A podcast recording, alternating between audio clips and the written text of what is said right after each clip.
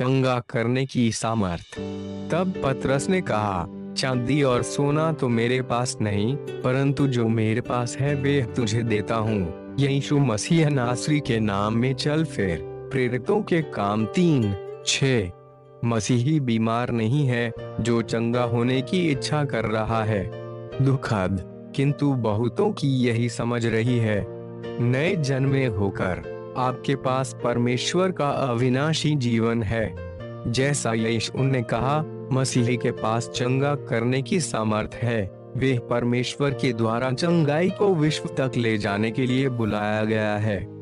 वचनों का अध्ययन कीजिए और आप देखेंगे कि यीशु ने यही किया। बाइबल कहती है, वे भलाई करता फिरा और उन सबको चंगा करता फिरा जो शैतान के सताए हुए थे। प्रेरितों के काम दस। अड़तीस। प्रेरितों ने भी यही किया, उन्होंने बीमारों को चंगाई दी।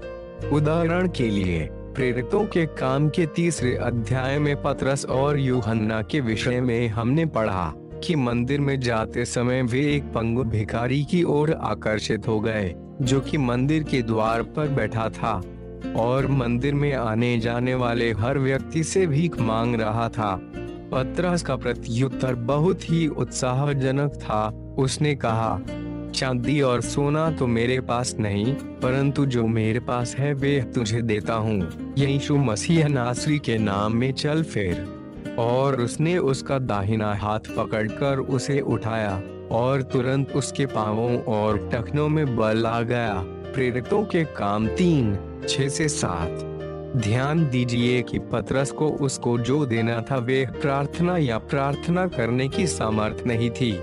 यहीं पर कुछ मसीहों से चूक हो जाती है। उन्हें लगता है कि परमेश्वर ने हमें बीमारी के लिए प्रार्थना करने का अधिकार दिया है। नहीं, उसने हमें बीमारों को चंगा करने का अधिकार दिया है।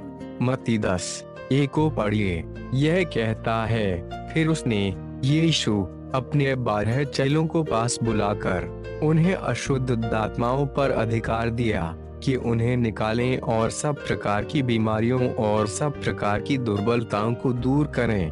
परमेश्वर ने हमें सब प्रकार की बीमारियों और रोगों को चंगा करने का अधिकार दिया है, न कि कुछ वरन सब। इसलिए इससे अंतर नहीं पड़ता है कि बीमारी क्या है। आपके पास इसको चंगा करने की सामर्थ है। यीशु ने मरकुस सोलह, सत्रह से अठारह हमें कहा और विश्वास करने वालों में ये चिन्ह होंगे कि वे मेरे नाम में दुष्ट आत्माओं को निकालेंगे, नई नई भाषा बोलेंगे, सांपों को उठा लेंगे, और यदि वे मृत वस्तु भी पी जाएँ तो भी उनकी कुछ हानि न होगी, वे बीमारों पर हाथ रखेंगे और वे चंगे हो जाएँगे। जो आपके पास है उसको इस्तेमाल कीजिए।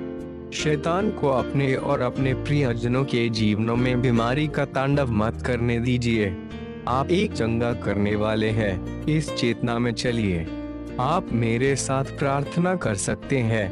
प्यारे स्वर्गीय पिता, मैं आपका धन्यवाद देता हूँ उस महिमा और अनुग्रह के लिए जो मेरे अंदर चंगा करने के लिए काम कर रही है।